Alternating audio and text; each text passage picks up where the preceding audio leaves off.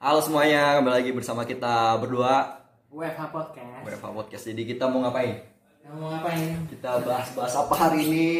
Jadi ceritanya teman-teman, eh, kami lagi mau bikin usaha gitu ya. Oh, ya katakanlah untuk masa depan kita berdua. Gitu. ya. kita berdua anjir. Kata-katik. ya kita mau bikin nah. Nah, eh, jadi eh, kita mau bikin eh, bisnis modeling kanvas. Kayak gitu. Modeling kanvas itu kan sebenarnya dia adalah visualisasi dari bisnis kita kan. Hmm. Bisnis bisnis kita yang mana itu merupakan eh, cara penampilan yang jauh lebih ringkas untuk menampilkan suatu usaha Hmm. gitu kan karena biasanya kan eh, kalau saat kita mau ke investor ataupun mau eh, Stakeholder lain. stakeholder lain gitu kan itu pasti butuh pemaparan bisnisnya tuh apa usahanya tuh apa. Dengan yang eh, ringkas cepat gitu kan. Waktunya nggak lama. waktunya nggak lama. Itulah salah satu bentuknya itu adalah bisnis modeling kanvas. Biar efisien ya. benar benar benar. Emang eh, bisnis modeling kanvas itu ada apa aja sih?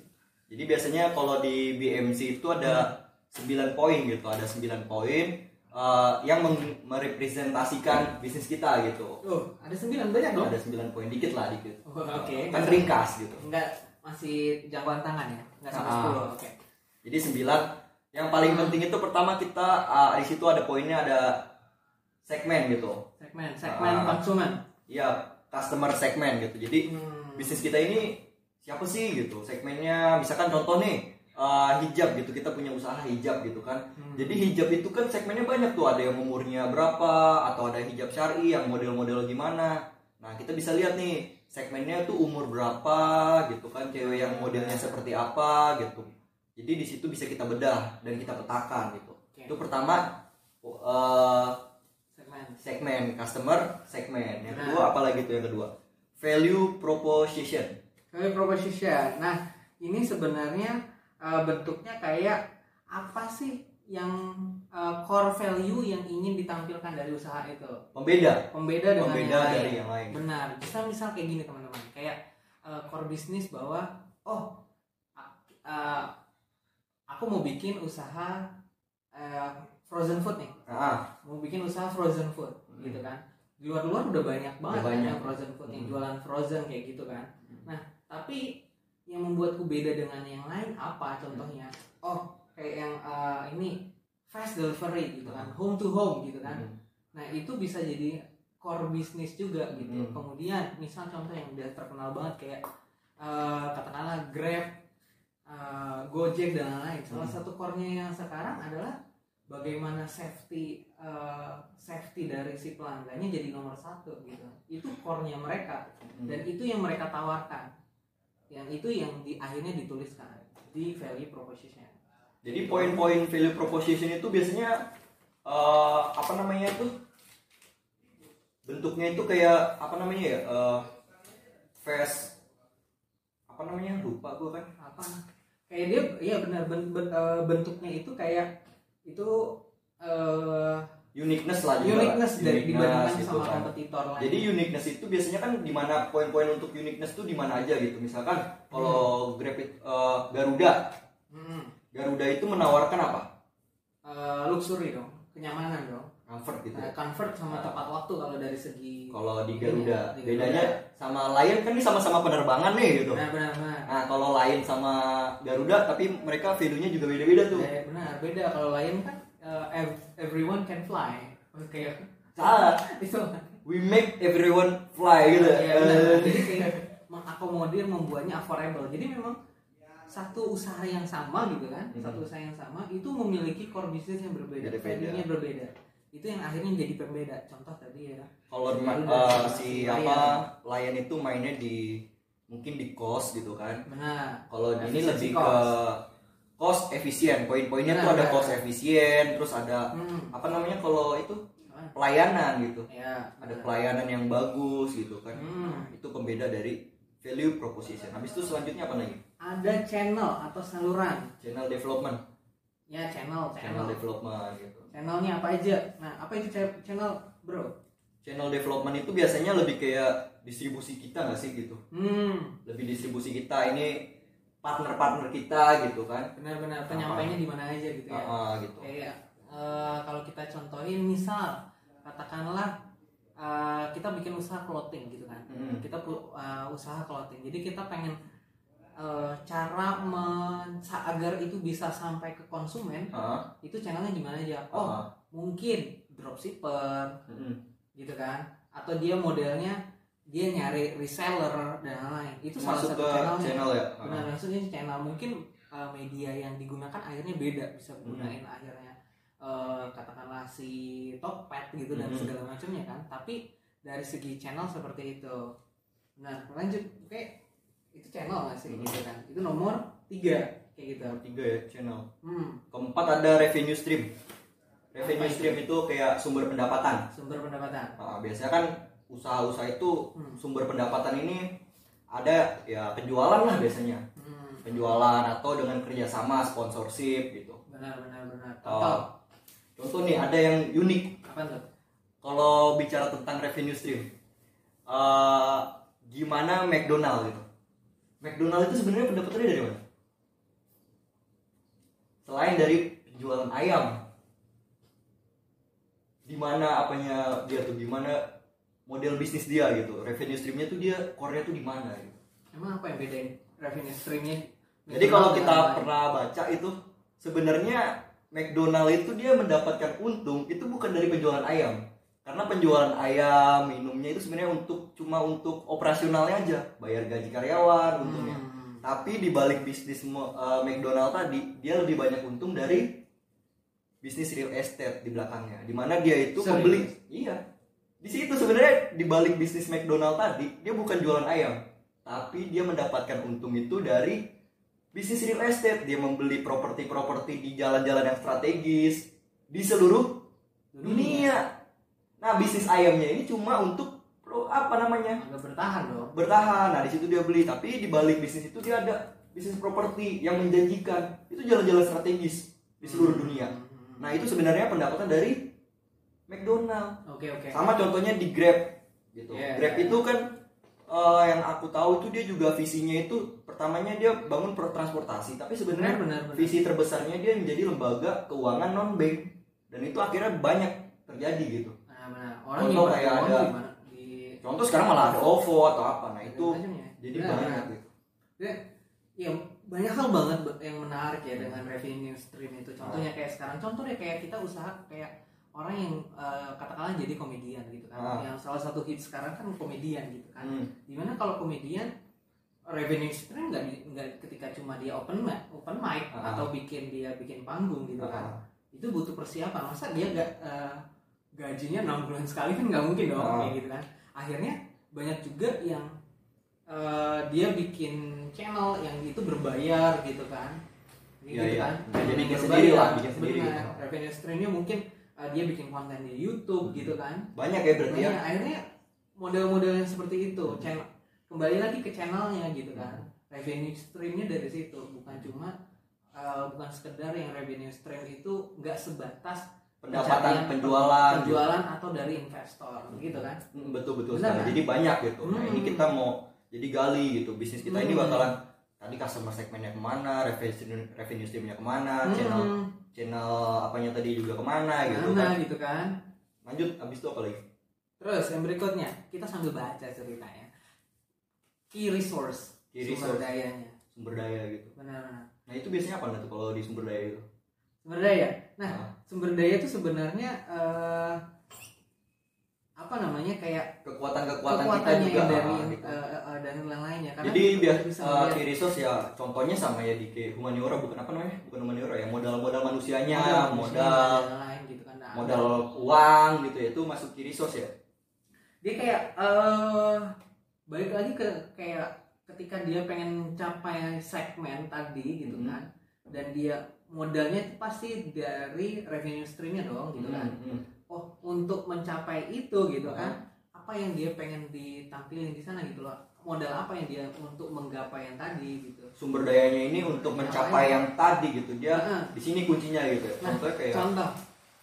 Eh transfer online deh. Hmm, transfer online. Ah, dia kayak eh, ada yang hal unik dengan transportasi online yang sekarang ini. Udah banyak banget lah yang tahu bahwa uh, Grab, Gojek segala macamnya kita tahu dia aplikasi ya kan Hmm. yang modelnya dia membuat transportasi tapi dia nggak punya kendaraan gitu kan. Gitu bahwa ininya dia tetap si usahanya itu gitu kan. Harusnya kan key, harusnya key resource-nya kan dan motor segala macam tapi enggak. Jatuhnya Enggak. sekarang kan enggak kan.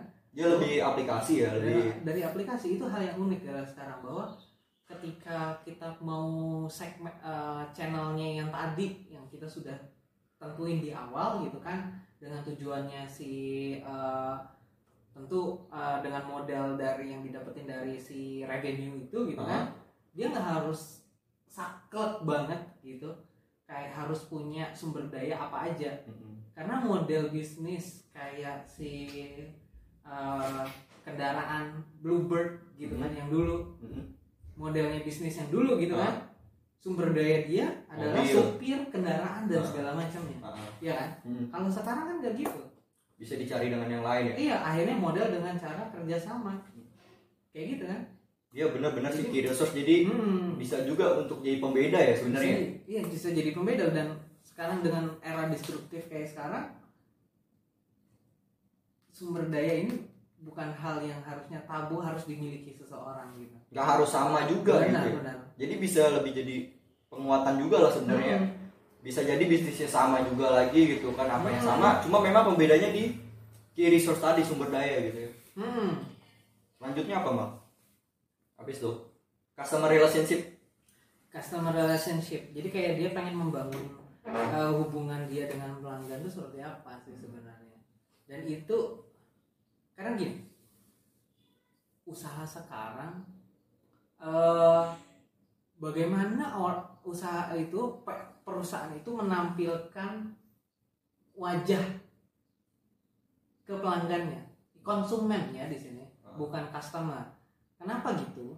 Karena sekarang itu pola pikir udah mulai sesuatu yang uh, dari sisi konsumen ingin menampilkan value gitu. Jadi ketika dia membeli barang kalau dari sisi konsumen gitu kan dia pengen membeli barang atau membeli jasa karena ada value yang sama dan itu yang sedang dikejar oleh setiap perusahaan. Dan inilah yang dimaksud di sini. Customer relationship-nya gitu. Hmm.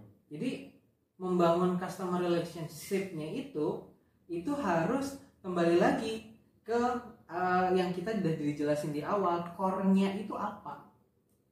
Ke core-nya apa? Tapi kalau aku malah ngeliat sebenarnya customer relationship ini lebih kayak memang ya hubungan kita gitu sebagai pelaku Hmm. usaha dengan customer. Customer. Nah contohnya Jadi biasanya kan si value. Ah, biasanya kalau memang kita Hmm. apa namanya eh contoh customer relationship lebih kayak gini sih kalau aku gambarannya ya. Hmm. Eh, kayak ngumpulin data, ngumpulin data customer kita itu kan untuk menjaga gitu kan. Ya, itu kan teknis dong. Ke teknis. Ya Iya, biasanya hal-hal yang dilakukan kan kayak gitu juga tuh, Ah, benar. Ngejaga Ah, data gitulah, jaga data itu kan maksudnya database kalau dia kayak sosial media gitu kan kayak Hmm. Facebook atau Ah, jadi database itu database itu dia menjaganya dengan gitu kan. biasanya kalau orang mau jualan misalkan ada nih usahanya buku penjualan buku. Nah kan itu database orang-orang yang biasa baca buku orang yang suka buku ini.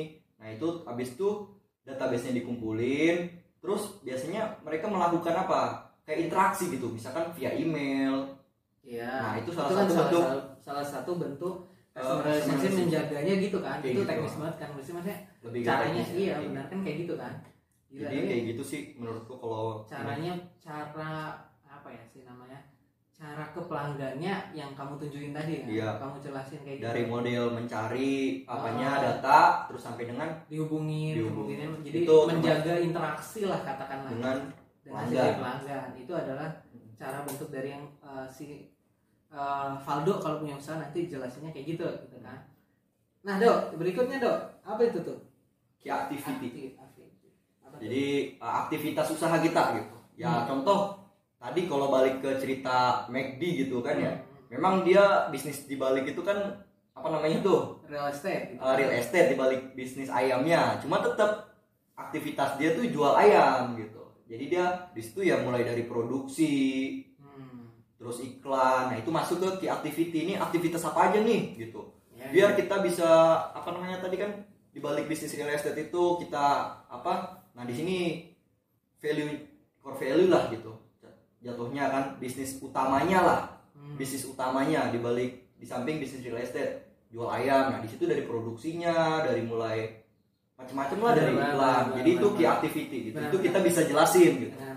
Jadi poin yang pengen dijelasin di key activities ini adalah eh, Aktivitas usaha. aktivitas usaha, tapi bukan berarti eh, yang menjadi tujuan dari revenue itu sendiri gitu. Ada revenue stream. hmm, Ada contoh lain yang menarik juga daripada eh, apa tadi? key activity Case, gitu eh, apa namanya si McD, McD. Hmm. Ada contoh kayak aplikasi sosial media seperti WhatsApp gitu. kan. Ah, Kita pakai aplikasi itu gratis. Mm, Aplikasi itu gratis. mm, Bahkan nggak ada iklannya kan WhatsApp. bener banget gitu Hah? Ah, Terus dia ngambil duit dari mana kalau kayak gitu? Dari Selain dari provider. kan nggak ada iklan ya emang nggak ada iklan. Nggak ada. Jadi ada iklan.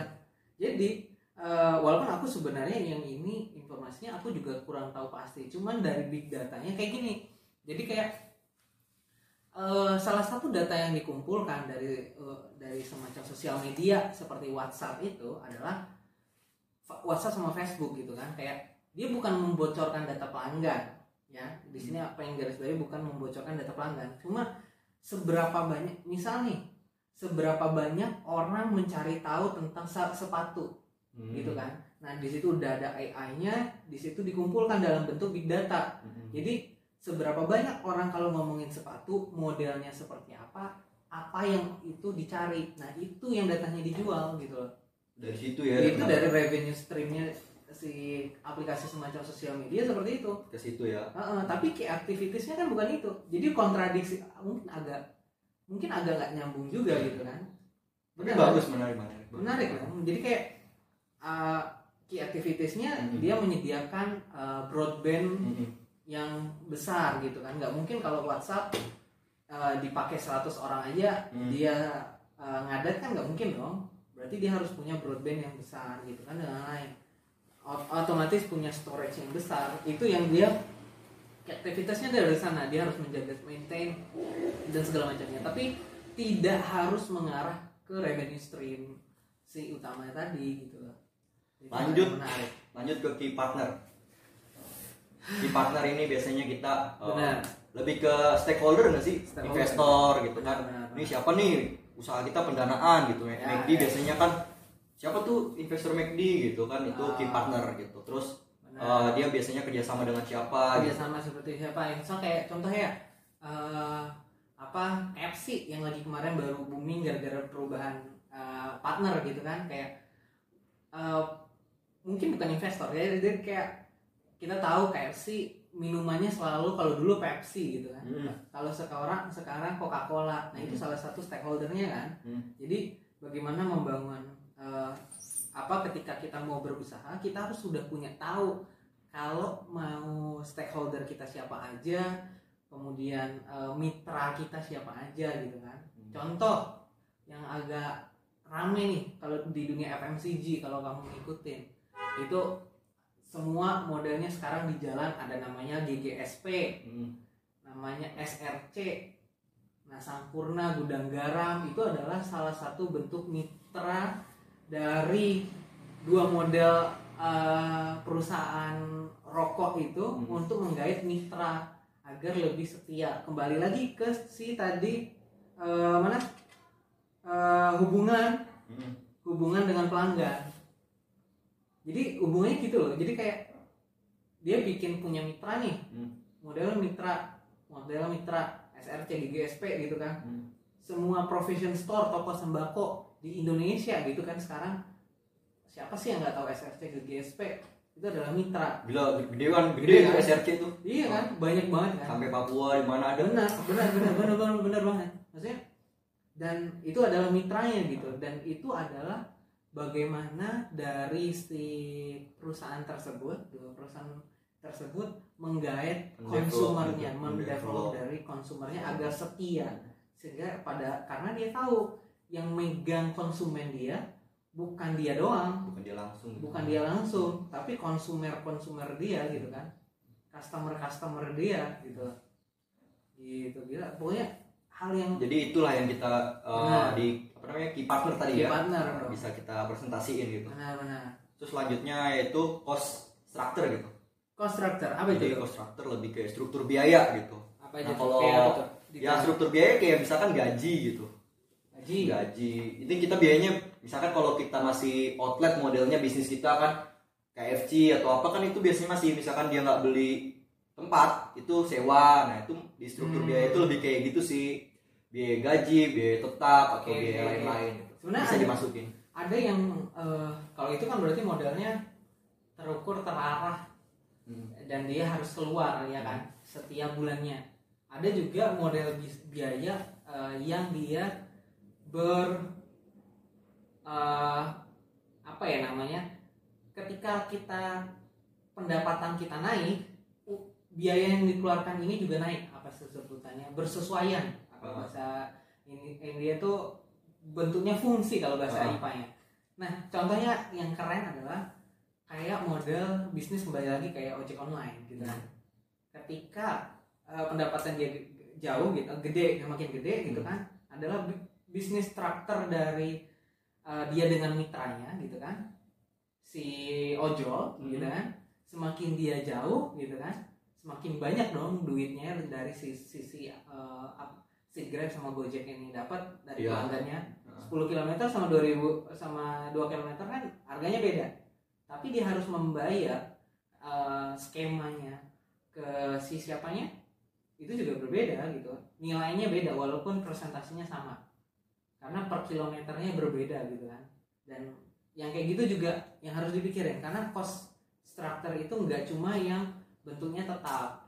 ya biasanya kalau kalau aku nih menurutku Hmm. kalau di cost structure itu lebih kayak memang selain biaya gaji gitu kan Hmm. biaya sewa atau apa eh, yang perlu diperhatiin kalau di cost structure yang Kemal tadi eh, misalkan penjualan naik Iya biaya biaya pun naik itu memang ada sih memang kebanyakan di malah di F&B kayak gitu F&B kayak gitu ya. F&B kalau mau penjualan naik ya biaya apanya juga naik Oh iya jelas dong. Dia mau bi- mau ngejual seribu katakanlah seribu burger, bahannya juga butuh seribu Nah, burger kan. Jadi seperti itu sih cost structure. Hmm, Jadi cost kita uh, mempresentasikan nih biaya-biaya apa aja yang dibutuhkan untuk mengopera uh, biaya Operasional perusahaan kita untuk mencapai Hmm, apa yang tadi udah kita usahanya. itu. Nah, jadi kita itu isinya gitu. Benar-benar. Jadi ini udah sembilan, Sembilan, udah sembilan terakhir cost structure gitu kan. udah sembilan. Nah, jadi Oh, nah seperti itulah BMC gitu. Uh, untuk mempresentasikan bisnis kita gitu Hmm. kan.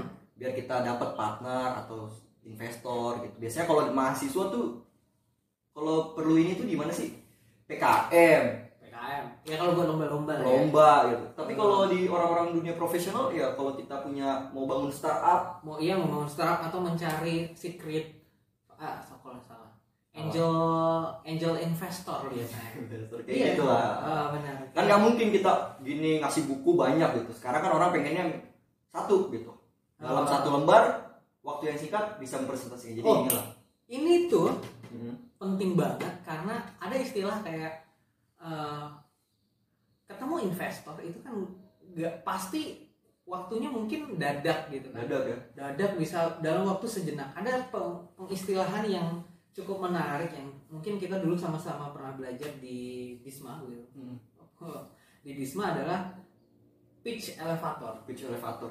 Ya Gimana bisa mencapaikan menyampaikan pesan itu dalam waktu Iya. yang singkat gitu ya. mencapaikan kayak misal kenapa ada namanya pitch elevator jadi kita ngomong menjelaskan bisnis kita di lift bayangin Di lift ya. jadi kita harus bisa menjelaskan Gua ngebayangin dalam nih, satu di- menit Bayangin kan lagi mau kaget apa? gitu kan mau kaget kan Ketemu Jack Ma di, di lift begitu ya. Iya, di lift. Mau presentasi bisnis. mau bisnis ini gimana caranya jelasin lift cepet gitu. berapa sih cuma 30 detik sama satu menit gitu kan gimana caranya jelasinnya itu itu nggak akan pernah kesampaian kalau dia belum pernah mau bikin bisnis modeling kanvas Jadi ini ngebantu banget lah ya. Pasti.